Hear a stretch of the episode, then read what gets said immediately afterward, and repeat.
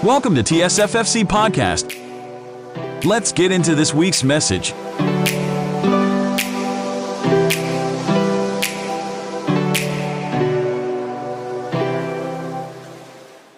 Praise the Lord. Purihin po ang Panginoon. Minsan pa po, palakpakan natin ang Diyos. Hallelujah.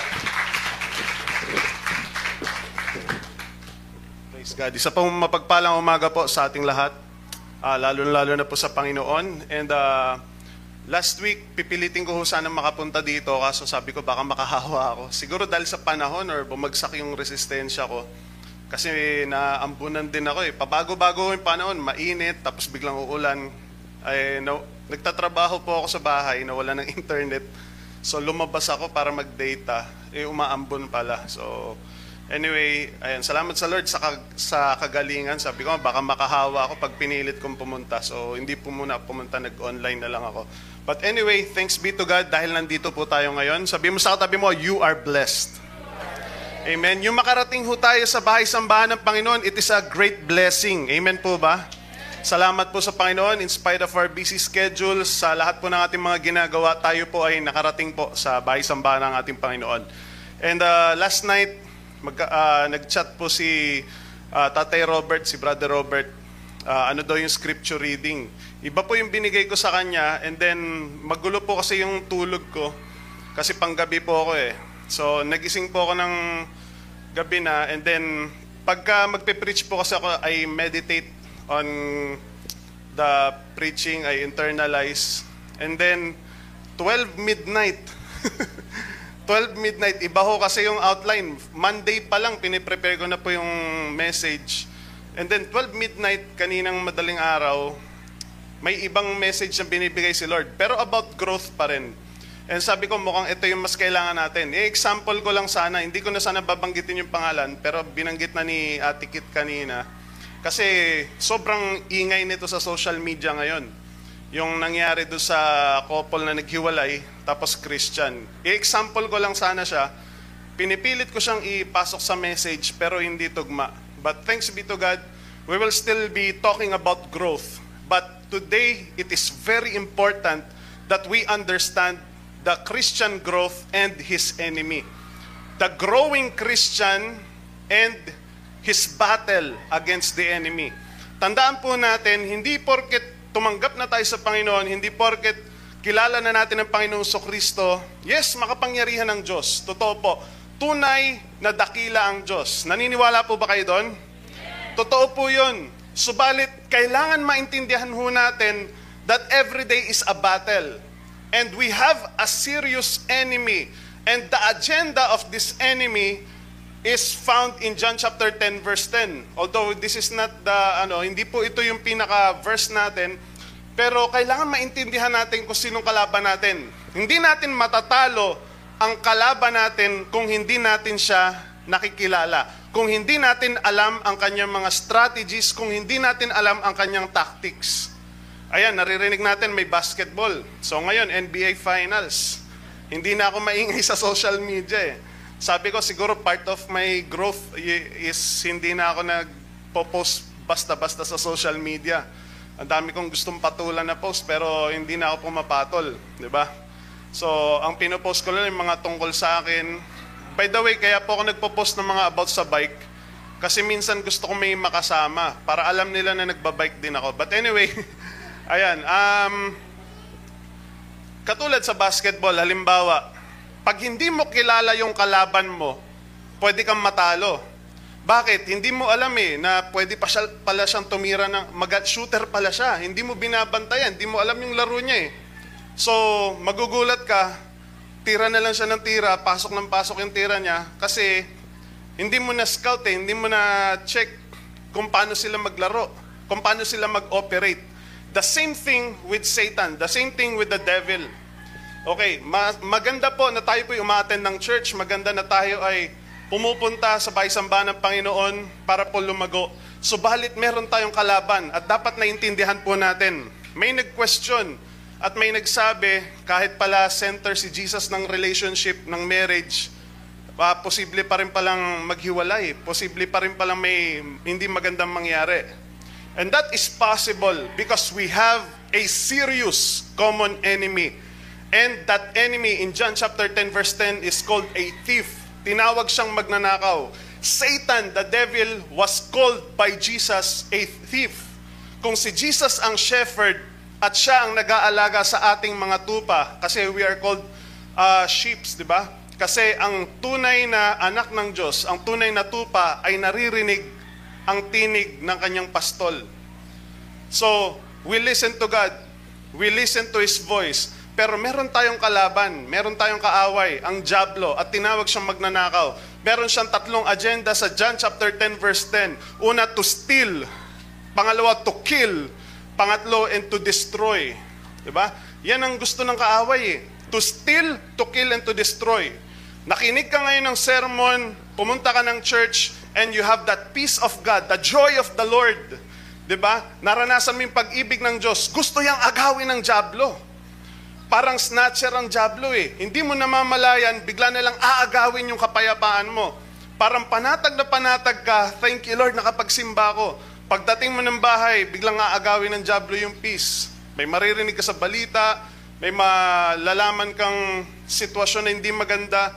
All of a sudden, pagka hindi ho tayo gwardyado, pag hindi natin nabantayan ang ating puso, ang ating isipan, madaling agawin ng Diablo yung kapayapaan na yon, yung kagalakan na yan. So that is one of his agenda to steal. Ano pa? To kill. Gustong patayin ng Diablo yung pananampalataya natin. 'Di ba? Sa maraming paraan, Satan is always there to kill. 'Di ba? And to destroy. Sisirain niya yung ating relasyon sa Panginoon. Yan po ang Diablo. Okay? Tuso siya, isa siyang magnanakaw na gustong sumira, umagaw, pumatay. Yan po ang kanyang agenda. But thanks be to God, hindi po dyan natatapos, ang, natatapos ang John chapter 10 verse 10. Dahil sinabi po dyan, I have come, sabi ng Panginoon Kristo, that they may have life. Sabi nga po natin, life gusto ng Diyos bigyan tayo ng buhay at hindi lang basta buhay, isang buhay. Sabi dito, that they may have life and have it abundantly. Amen po ba? Praise God. Meron pong pangako ang Diyos. Merong dinidesire, merong plano ang Panginoon sa bawat isa po sa atin. At hindi para ipahamak tayo, kundi para po tayo ay magkaroon ng buhay na kasiyasiya. Buhay na masagana. Gusto po ba natin yon? Amen. Praise God. Salamat na lang at meron tayong Diyos na gusto tayong pagpalain. Subalit, hindi natin pwedeng isang tabi na meron din tayong kaaway na gusto tayong sirain. Gusto tayong agawan, gusto tayong patayin. Hindi man patayin physically, but patayin tayo spiritually. So, ito po yung dapat nating maintindihan. Hindi uh, I don't judge kung ano pong nangyari sa ano, do sa couple uh, na sila ay nagiwalay, uh, I don't really ano, care sana. Kasi personal nilang buhay yun eh. Kaya lang biglang lumabas yung pangalan ni Jesus. 'Di ba? So, ibig sabihin, it is a wake-up call. It should be a wake-up call to all Christians na hindi, ibig sabihin, kasi po, ganito ang nangyayari.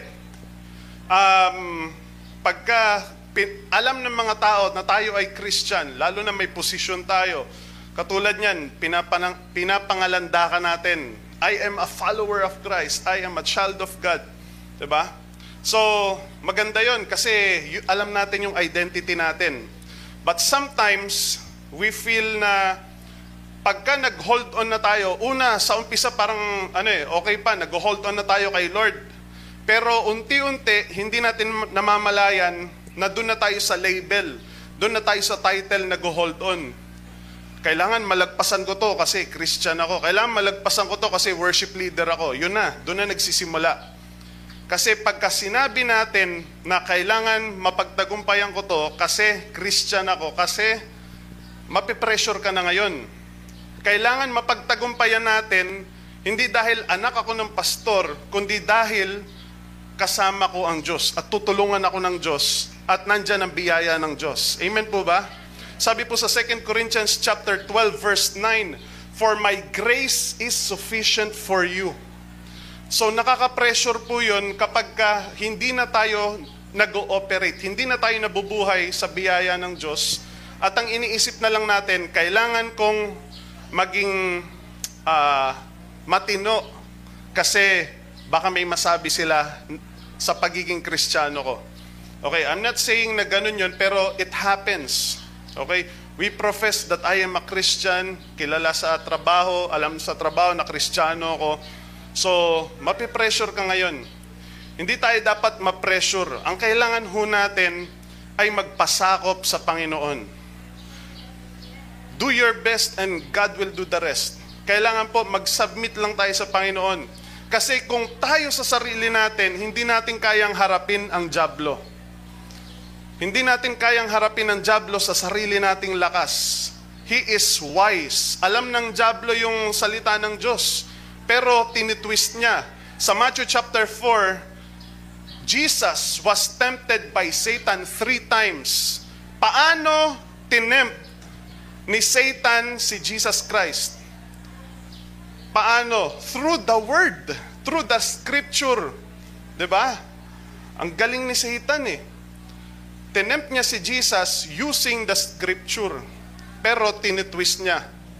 And uh, what's amazing is that Jesus also quoted the Scripture pero alam ng Panginoon na ito yung totoo. Hindi yung sinasabi mo kasi ginagamit mo lang siya para pabagsakin ako. Ganon si Satan, ganon siya katuso. And the Lord Jesus Christ knows about it. Yung mga kinote ni Jesus, it is found in Deuteronomy chapter 8. Tapos may isa doon na hindi ko na alam, pero sa Deuteronomy din. Okay? So doon nag-focus si Jesus. But anyway, we will not talk about that.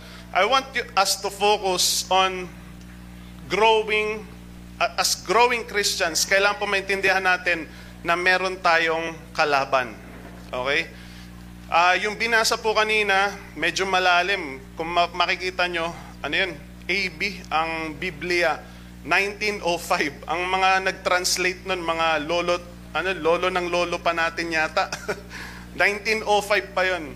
So, kung bago po kayo at gusto nyo Tagalog, ah, hanapin nyo yung magandang balita, Biblia. Pero walang problema doon. Kaya lang, sobrang lalim lang. 1905 pa po kasi yun tin-translate.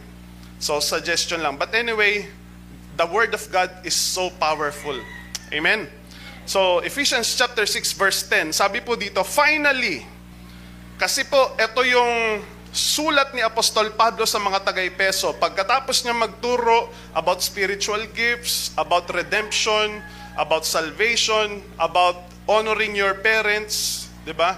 Sabi niya, finally, dito ako magtatapos, sabi ni Apostol Pablo sa mga taga-Korinto, Be strong in the Lord. Sabi nga po natin, be strong in the Lord. Hallelujah. Magiging malakas tayo, magpakatatag kayo sa Panginoon. Hindi ho masama na magkaroon tayo ng mga inspiration, mga tao. Pero pag sa tao ho tayo nakatingin, sa pastor, sa cell group leader, or sa magulang, nag, may mga pagkukulang ho ang tao. Hindi po perfect ang tao. So, sabi dito, be strong in the Lord and in His mighty power. Hallelujah. Sabi dito, put on the full armor of God that you may be able to stand against the wiles of the devil. Para ho tayo manatiling nakatayo at matatag. Sabi po ni Apostol Pablo, put on the full armor of God. Naniniwala po ba kayo that every day is a battle. Naniniwala po ba kayo? Sa buhay po natin, araw-araw, meron tayong pakikipaglaban. Sabi nga nila, laban lang, di ba? Ang tanong, paano tayo lalaban? Sabi ni Apostol Pablo sa mga taga-Epeso, put on the full armor of God. Suotin ninyo ang buong baluti ng Diyos. Okay, itong baluti na ito, itong armor na ito ay hindi po natin nakikita, pero ito po yung tutulong para ho tayo magtagumpay laban sa mga gawa ng kaaway. Napakaganda po ng topic natin, ng theme natin for this year, Grow in the Lord. Sabi nga po natin, Grow in the Lord.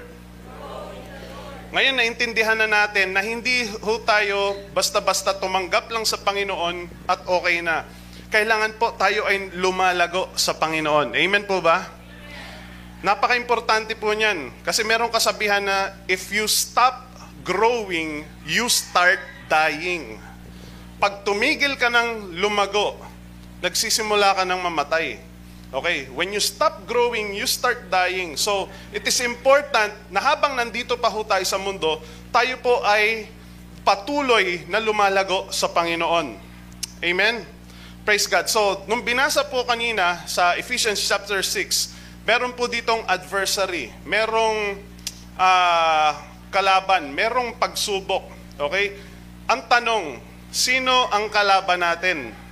When you go to social media, when you go to your house, when you go to your work, ang kalaban ho natin ay hindi po yung boss natin, ang kalaban natin hindi mga customers, hindi mga kliyente, hindi yung magulang, hindi yung kapatid, Okay, hindi yung mga nagko-comment sa social media. Ang sabi po sa Ephesians chapter 6 verse 12 sa binasa natin kanina, for we do not wrestle against flesh and blood. Sabi nga po do sa movie na ano, uh, yung Christian movie, yung War Room. Kaya tayo natatalo kasi maling kaaway, maling tao or mali ang nilalabanan natin ang nilalabanan natin tao, pero ang totoo, hindi tao ang kalaban natin. We wrestle not against flesh and blood. Ano sabi dito? But against principalities, against powers, against rulers of the darkness of this age, against spiritual hosts of wickedness in the heavenly places. So ibig sabihin, spiritual po, espiritu ang kalaban natin. Satan, hindi natin nakikita. The world is so alarmed Two years ago, 2019, nagsimula ho sa Wuhan, China. 2020, naging pandemic, kumalat na sa mundo. Takot na takot ang mundo dahil kumalat ang COVID. Pero ang mga tao hindi natatakot. Matagal nang nag-ooperate si Satan, pero ang mga tao hindi naaalarma. Hello? Sabi nila ang COVID hindi natin nakikita, so kailangan nating mag prepare, mag-social distancing, kailangan magpabakuna, kailangan mag-face mask. Kasi hindi natin nakikita ang ating kalaban. But I tell you the truth, Satan is something, okay, is someone na hindi po natin nakikita. So kung sa COVID, naghanda tayo, talagang lumalaban tayo, how much more sa isang spiritual force na kaya tayong dalin sa impyerno. ba? Ito ang kalaban natin eh, kaya lang tayong bigyan ng sakit. Pero ito po, dadalin tayo, hahatakin tayo sa impyerno. 'Di ba? So we must be very vigilant. We must be very careful. Amen po ba? And this message today, alam ko stress na stress na kayo. Parang minsan gusto natin ng comforting message, but this is a message of reminder para po sa ating lahat na hindi po biro ang kalaban natin. He is serious. But don't worry because we have God. Amen? Na kasama po natin ang Panginoon. Anong gagawin natin? Put on the full armor of God. Amen? So meron tayong uh, pananggalang sa kalaban. So sabi dito, belt of truth. Ayun yung una. So take up the full armor. And then verse 14, stand therefore, verse 14, having girded your waist with the truth. Una, katotohanan. Sabi ko nga, bakit kaya sinturon? Belt of truth kasi to eh. Kasi po ang sinturon, binabalot natin sa atin. ba? Diba? Para hindi malaglag yung pantalon. Sa sa katawan natin, ang pinaka binabalot lang natin or pinaka binabakel natin, yung nilalak natin is yung belt. Okay? Kasi po sa gera, mabibigat din yung mga ano eh, yung pambaba, kailangan ng belt.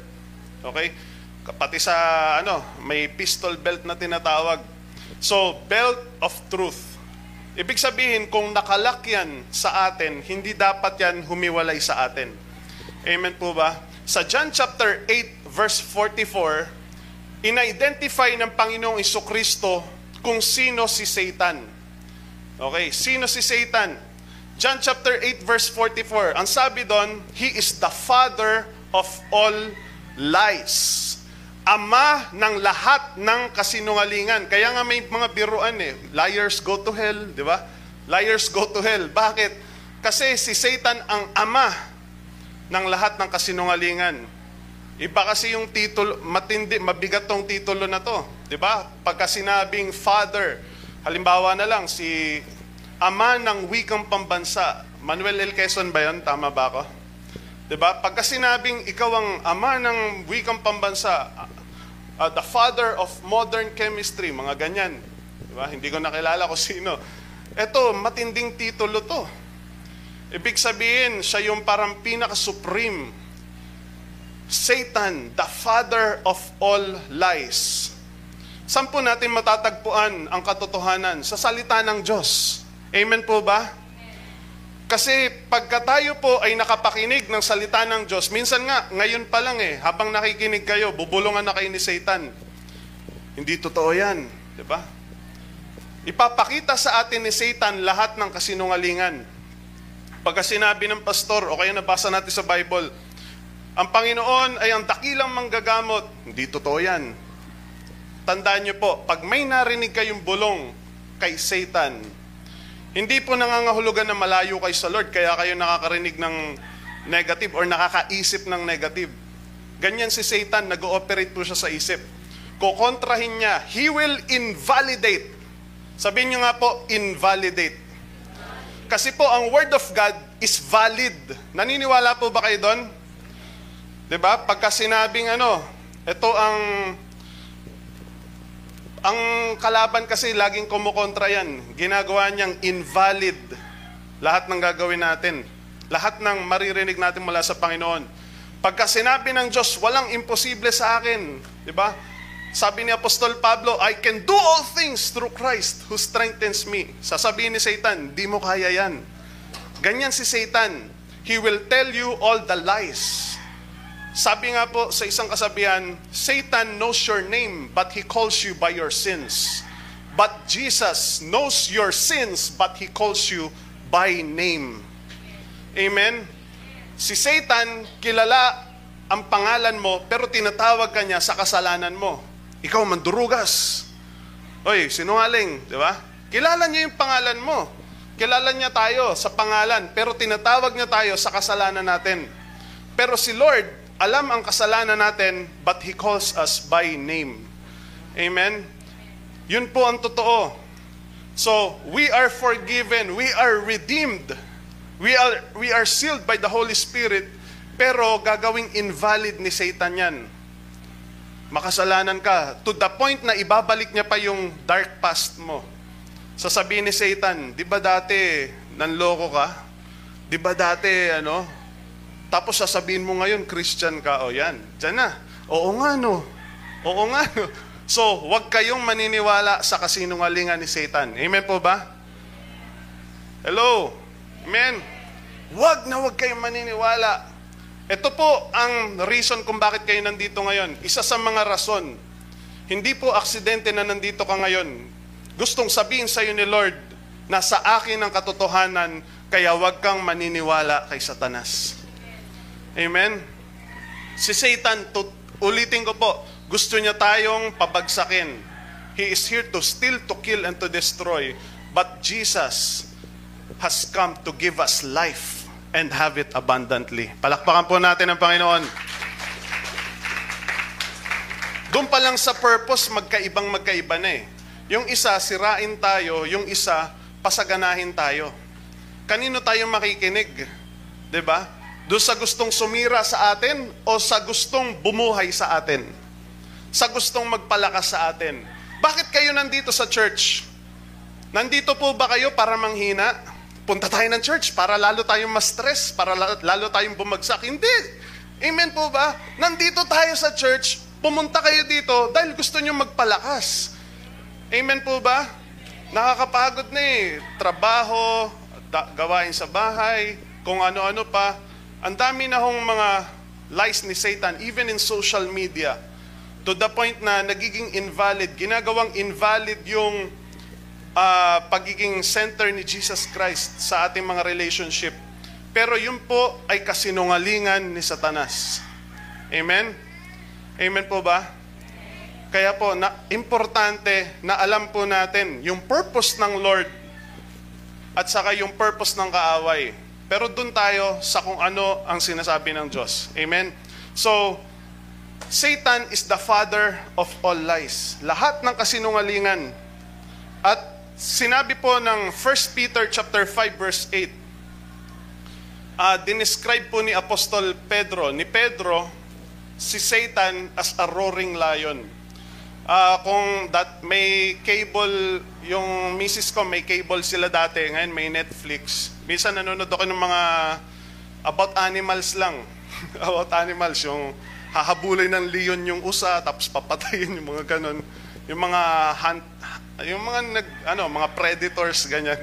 Pero hindi lang yung pinapanood ko, mar- marami. Pero minsan napanood ko. And isa sa mga effective na nakakalag, nakakaligtas sa layon, doon ko lang natutunan, mga zebra. Alam nyo ba, mga zebra, kapag ka, may teamwork pala silang ginagawa. Kapag ka hinahabol na sila ng leon, papatayin na sila, tatakbo sila ng sabay-sabay, tapos liliko sila, pero hindi sila ano, pantay-pantay, dapat hiwa-hiwalay sila. Liliko, liliko, ganon. Tapos susuko na yung layon. Alam nyo kung bakit? Nakakahilo daw sa mga layon makita yung linya ng mga zebra na gumaganon. Nahihilo sila to the point na humihinto na lang sila at hindi na nila hinahabol yung zebra. Kaya ang zebra pagka pumupunta sa ano sa sa wild sama-sama ho sila para hindi sila ah, matalo ng lion. Alam niyo po napaka-importante na tayo po ay nasa church at tayo po bilang mga Kristiyano ay hindi nagsisiraan kundi nagtutulungan sa Panginoon. Amen. Importante po 'yon na tayo po ay sama-sama. Sabi po ng Psalm 133 verse 1, How good and how pleasant it is for brothers, for brethren to dwell together in unity. Sabi nga po natin, unity. Praise God. Nakikita po natin dito, physically, may unity. 'Di ba?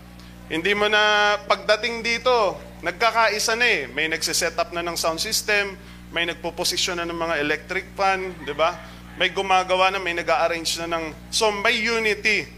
Maliban po doon yung prayer. Napag-usapan po natin dito yung prayer that a prayerful church is a powerful church. We unite ourselves in one spirit and that is good and pleasant. Sabi po ng salita ng Diyos. How good and how pleasant. Meron kasing good pero hindi pleasant. Katulad ng gamot, it is good but the taste is not pleasant. 'Di ba? Maganda ang gamot pero minsan di masarap yung lasa ng gamot. Good but not pleasant. Meron namang hindi good pero pleasant. 'Di ba? Ma, ma, ma, maganda siya, parang ano ba? Kunwari, lechon, 'di ba? Pleasant siya pero hindi siya good. Kasi pwede siyang mag-cause ng high blood. So, merong mga good na hindi pleasant, meron din namang hindi pleasant pero good. Pero ang sabi dito, how good and how pleasant it is for brethren to dwell together in unity. Amen. So, purihin po ang Panginoon dahil alam ko po ang bawat isa dito ay nagkakaisa para sa Panginoon. Amen. Praise God.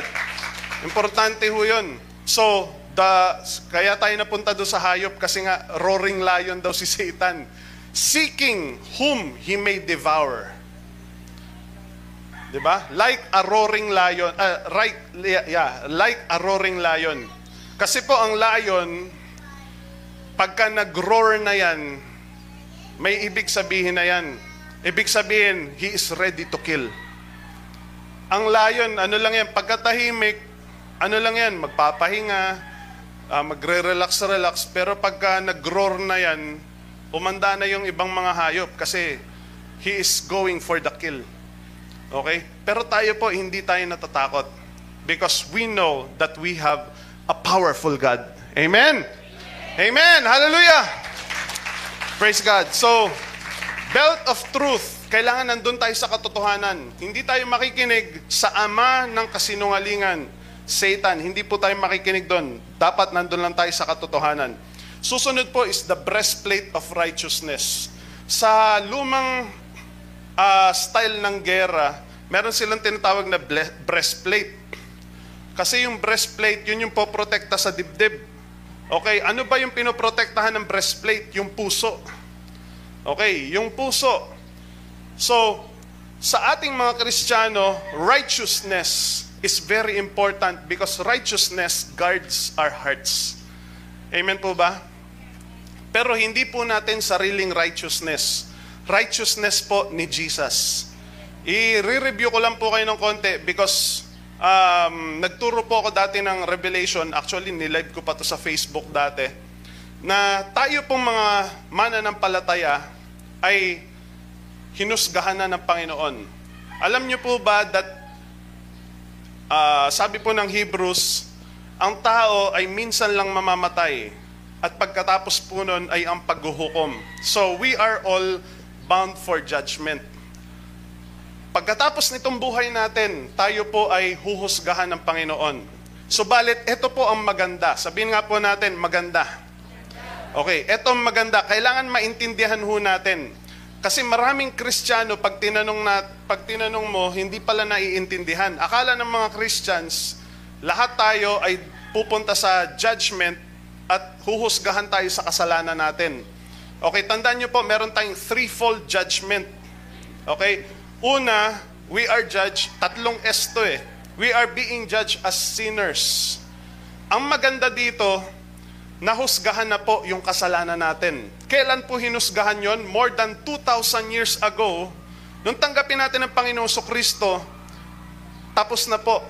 It is the, the finished work of the Lord Jesus Christ na hinusgahan na po yung mga kasalanan ng tao more than 2,000 years ago sa cross of Calvary. So, kung hindi natin tinanggap si Jesus, iba po kasi ang judgment ng wicked, ng mga nag-reject kay Jesus at saka tumanggap kay Jesus. So, yung kasalanan natin, tapos na, nahusgahan na. Amen po ba? Kaya pagdating ng heaven, ang judgment po ng Lord sa atin, hindi tungkol sa kasalanan natin because we have the righteousness of Jesus. Sa Romans chapter 3 verse 10, sabi doon, no one is righteous, not even one. So kung tayo po ay haharap sa Diyos, at ang ihaharap natin ay yung sarili nating mabubuting gawa, hindi ho papasa sa Diyos. Amen? Hindi papasa sa Diyos because all have sinned and fall short of the glory of God. Pero nung tanggapin natin ang Panginoon so Kristo bilang Diyos sa tagapagligtas, pagharap natin sa judgment day, hindi na po tayo huhusgahan sa ating mga kasalanan. We will be judged not as sinners but as servants. Tandaan po natin yan. Kasi pagdating ng paghuhukom, titignan yung mga pangalan. So kung nasa book of life ka na, ligtas ka na. Pero yung hindi makikita sa Book of Life, mababasa niyo yun sa Book of Revelation, ay huhusgahan sa kanilang mga kasalanan at itatapon sa dagat-dagatang apoy. Pero kung ligtas na tayo, it is a challenge for us to win souls. Sabi nga ni Brother Matt kanina, maghayag ng salita ng Diyos, mag-share ng Word of God para sila'y tumanggap sa Panginoon Kristo at magkaroon ng buhay na walang hanggan. Amen po ba? John chapter 3 verse 16, For God so loved the world that He gave His only begotten Son, that whosoever believes in Him shall not perish. Naniniwala po ba tayo sa Panginoon sa Kristo? Tinanggap na po ba natin si Jesus sa buhay natin? Amen. So kung tinanggap na natin si Jesus sa buhay natin, salamat sa Diyos dahil nahusgahan na yung kasalanan natin and pagdating ng Judgment Day, sa Matthew chapter 25, sabi doon, ang pinaka inaasam na lang natin, yung marinig sa Panginoon, well done, my good and faithful servant. So tandaan niyo po, ayoko nang ituro sana to, pero alam ko naturo ko na to eh. Sa judgment day ng mga mananampalataya, sino po dito mga mananampalataya? Amen? Yung iba parang hindi pa sigurado ah. sa judgment day ng mga believers, ng mga mananampalataya sa ating Panginoon Kristo, sabi sa New Testament, iba't ibang mga books sa New Testament, tayo po itatanggap ng mga crowns. Kukoronahan tayo sa langit. Okay? So, kaya sabi doon ni Jesus, yung mga nagpe-pray na hindi yung masamang mag-pray ng corporate, pero yung nagpe-pray na hindi hindi mo na kailangan i-announce na nagpe-pray ka, nagpe-prayer and fasting ka, nagbibigay ka. Sabi doon, kung nagbibigay ka na hindi hindi mo pinapaalam sa kaliwa yung ginawa ng kanan, yung hindi mo ina-announce, nagbibigay ka ng palihim, gumagawa ka ng mabuti, may reward po yung sa langit. Ayun ang sabi ni Jesus, 'di ba? Pag tayo po ay naglilingkod sa Diyos, kahit hindi tayo na-appreciate or hindi tayo napapansin dito sa lupa, merong Diyos na nakakakita sa atin na magre-reward ho sa atin. Sabi po ng Bible, hindi ko lang po malalahat to ah, pero kapag ka nagdala ka ng kaluluwa para sa Panginoon, may reward ho yun sa langit. So ang judgment day for Christians, for believers, is exciting. Tandaan niyo po yan.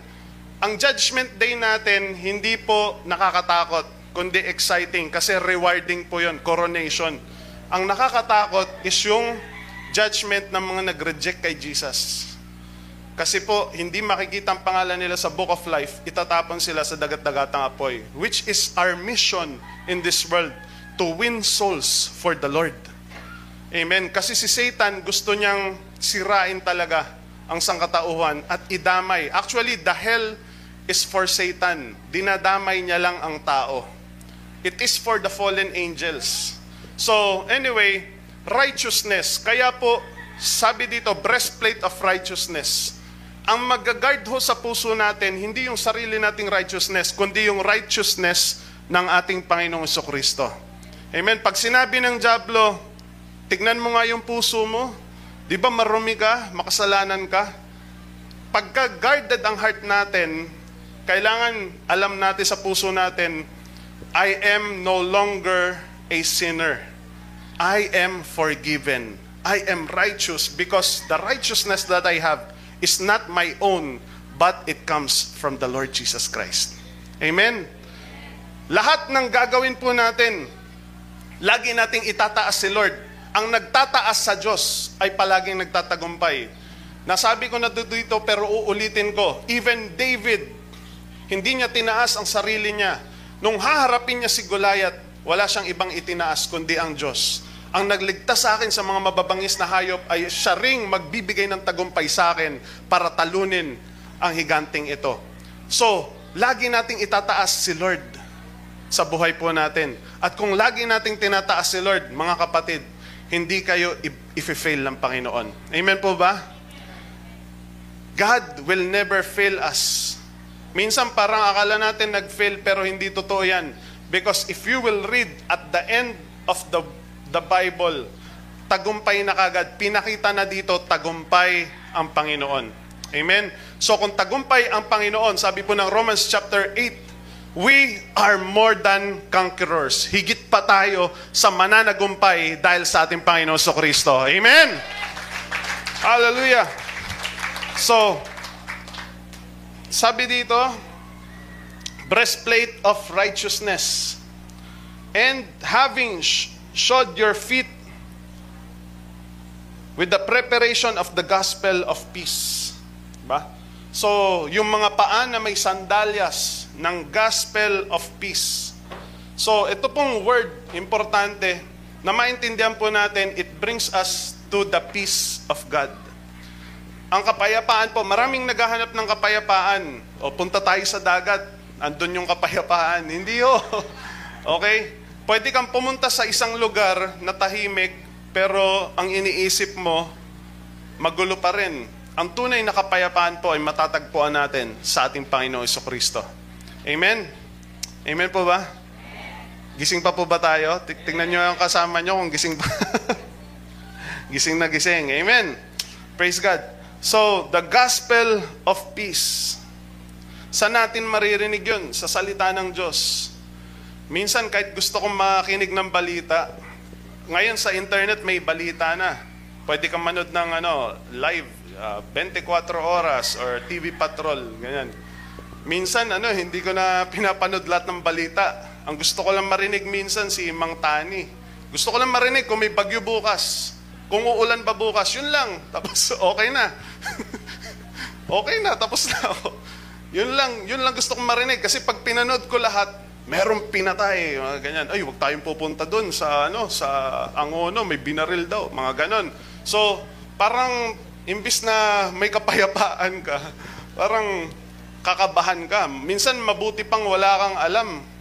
Alam niyo po sa abroad, di ba nakapag-abroad po kayo, yung ibang nasa abroad, hindi na po nakakapanood ng balita dito.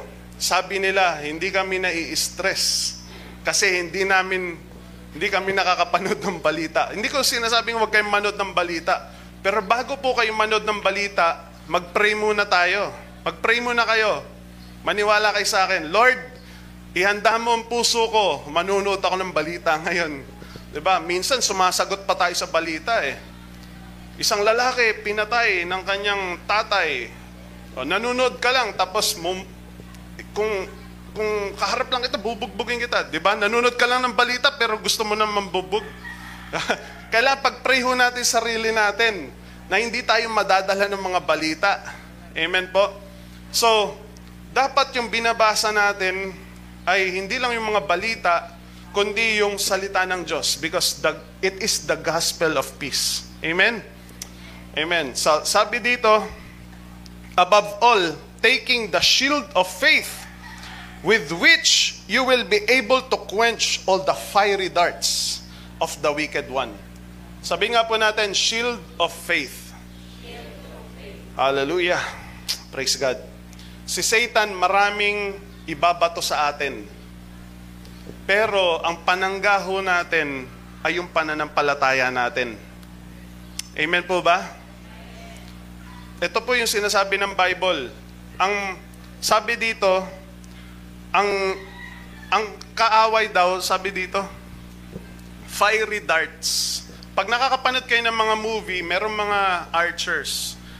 Yung ano, pana nila, yung kanilang arrow, yung iba, sabi nila, mas malakas daw yung pana na may apoy.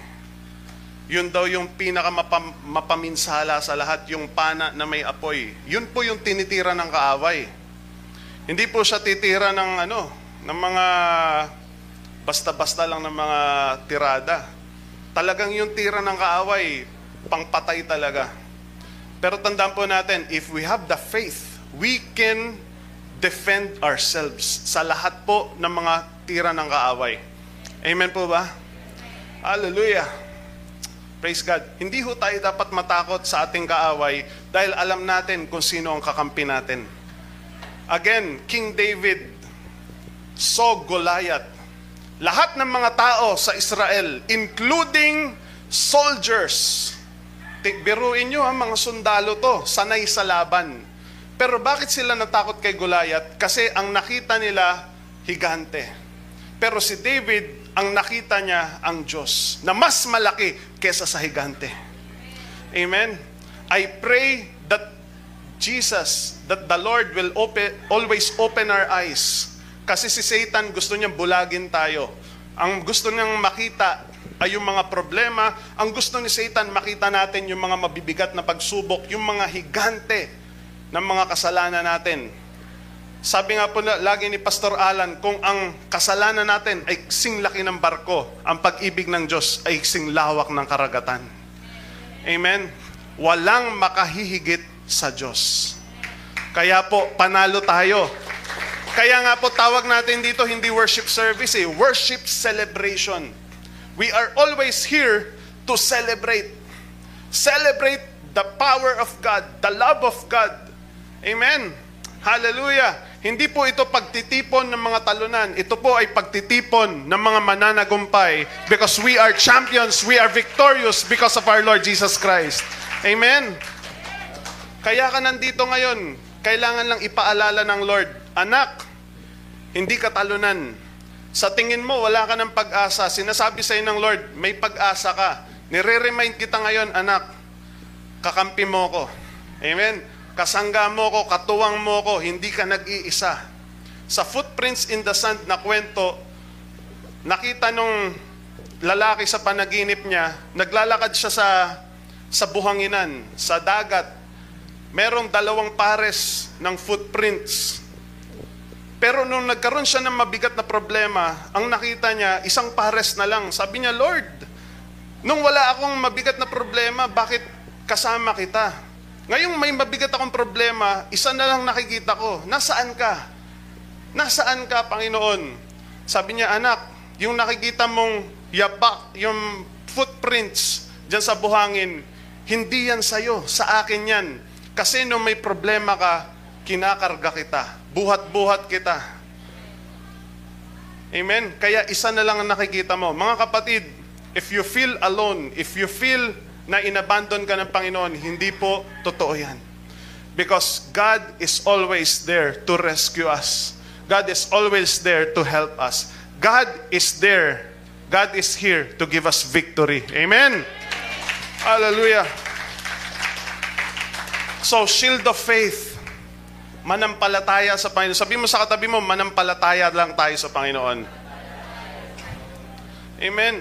Manalig lang ho tayo sa Panginoon. Yun yung pananggalang natin sa kaaway eh.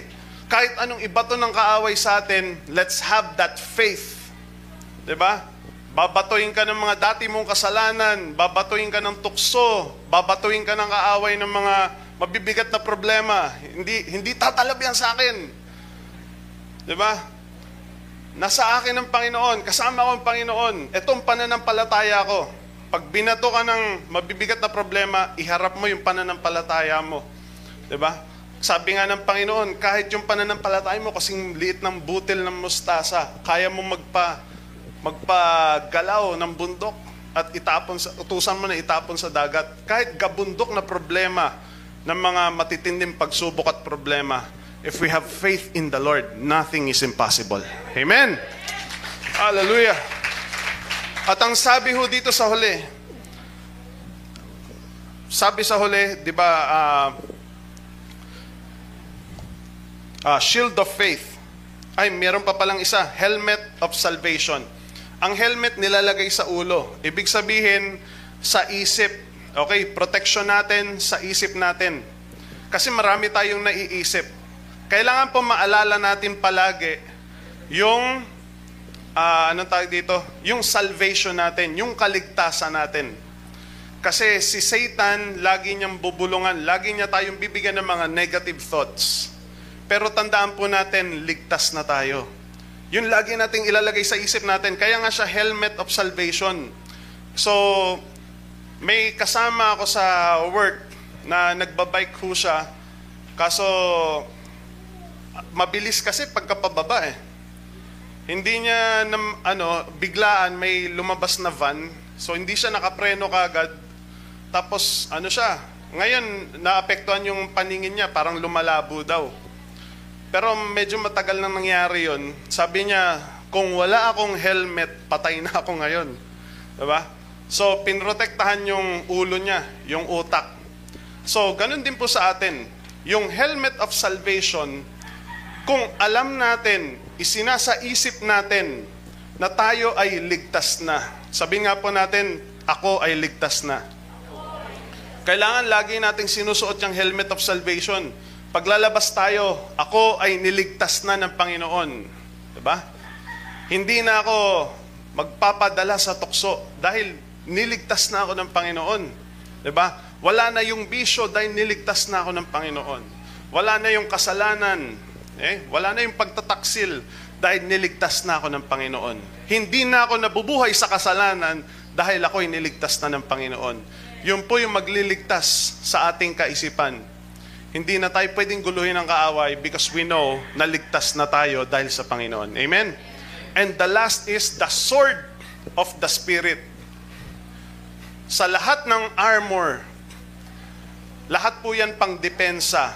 Isa lang po ang pang-opensa, espada. Walang baril yan, espada.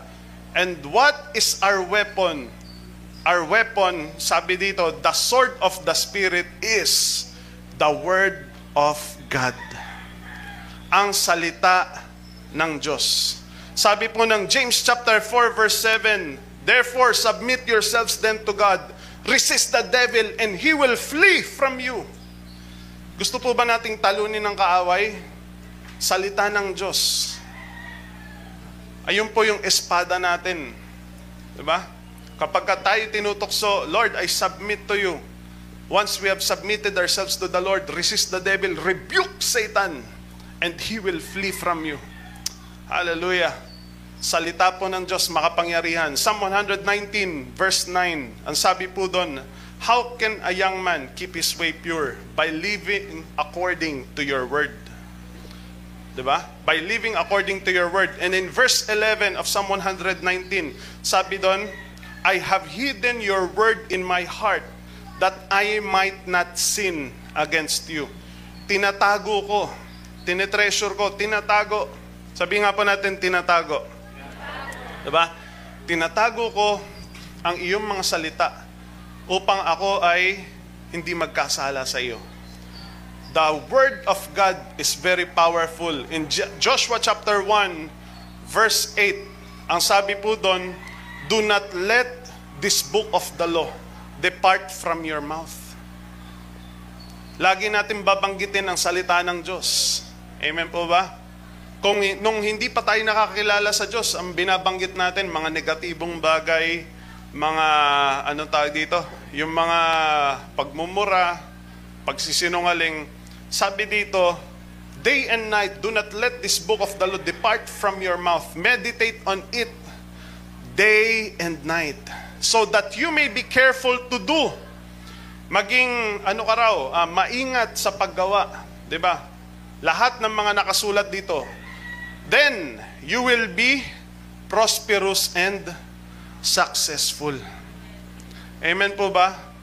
Ang tunay na sikreto ng tagumpay, yung tunay na tagumpay, akala natin yung tagumpay pagka marami ka ng pera, okay ka na. Marami hong mga, hindi ko sinasabing masamang magkaroon ng maraming pera. Pero hindi ibig sabihin na marami kang pera, ikaw na ang pinakamasayang tao sa buong mundo. Marami hong mga tao na ang daming pera pero miserable ang buhay. Miserable ang buhay. Ba? Hindi ko na iisa-isayin. Ang dami po. Hindi po assurance ang pera para po kasi yun yung ano, tinuturo ng ibang mga palabas. Lalo sa mga palabas. Ang, ang nagpapaikot ng mundo ay pera. Sige, dito ka na lang sa mundo. Pero ang treasure natin, sabi sa Matthew chapter 5, Matthew chapter 5 ba? Matthew chapter 6, bago yung seek first the kingdom of God. Matthew chapter 6, verses 19 to 20. Diba, sabi doon, store up your treasures in heaven. Dapat po yung kayamanan na iniimpok natin ay yung hindi nasisira, kundi yung, kaya nga po, sabi na salita ng Diyos, uh, set your things minds on things above, not on earthly things. Hindi po sa mga bagay dito sa mundo. Because the things of this world are temporary. Nung nag-undoy, marami pong mga artista na nakatira sa Marikina, nakatira sa Pasig, kasi bumaha talaga ng mataas na mataas. Mga artista, sabi nila, uh, hindi na nila naisip na artista sila. Pagka nung, nung undoy, pag lumabas ka nun, maputik-putik pa, hindi mo na malalaman kung sinong mayaman at mahirap. Hindi mo na ma-distinguish kung sinong may kaya o ano, naghihikaos. Parang lahat pare-pareho. Ay, mayaman pala to. diba? Sabi nila, kahit ano palang gawin natin dito sa mundo, temporary lang eh. Ang dami kong na ano, mga nasira yung sasakyan, mga nasira yung bahay, dahil po sa mga kalamidad. Kasi po, temporary. We don't set our things or our minds on things that are temporary.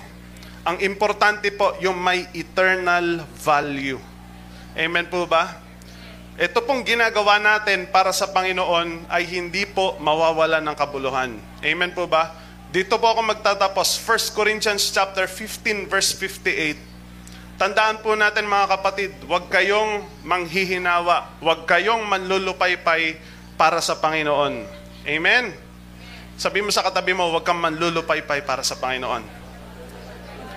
Ano pong sabi ni Pablo sa mga taga-Korinto? 1 Corinthians chapter 15 verse 58. Therefore, my dear brothers and sisters, let nothing move you. Always give yourselves fully to the work of the Lord. Ibigay mo yung buong puso mo, yung best mo para sa gawain ng Panginoon because you know that your labor in the Lord is not in vain.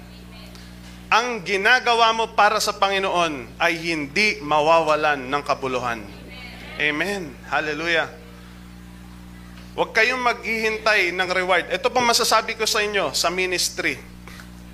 Do not wait for your reward here on earth. Hinihintay mo na i-reward, magre-reward si pastora sa'yo or si Tatay Robert sa'yo. Wag. Ang hihintayin natin yung reward na naghihintay sa atin sa langit. Yun yung pinakamagandang reward sa lahat. Hallelujah. Whew, praise God. Sabi nung iba, yung mga nanalo ng mga malalaking reward, sa kumpanya namin may nagpara, nagpa-raffle ng uh, Toyota Vios. Tama, Toyota Vios. Sabi ng mga sabi ng mga tao, sana all, 'di ba?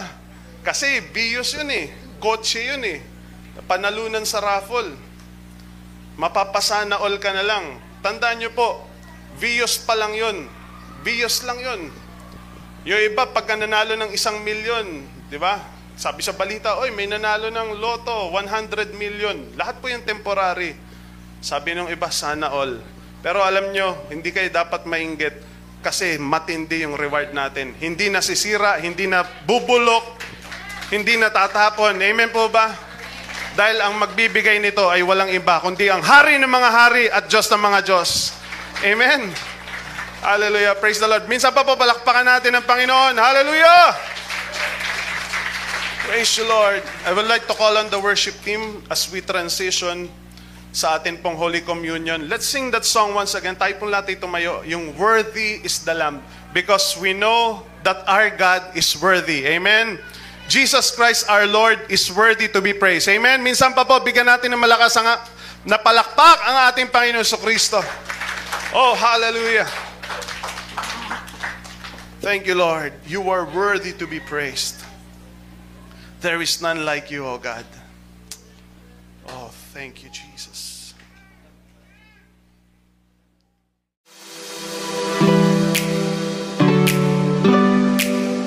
Thanks for joining us. If you haven't already, hit the subscribe button and leave us a review. It helps this podcast reach even more people. Also, you can watch weekly messages from wherever you are. Head over to tsffc.online.church and a special thanks who give generously to help us produce weekly content like this. God bless you, and we'll see you next week.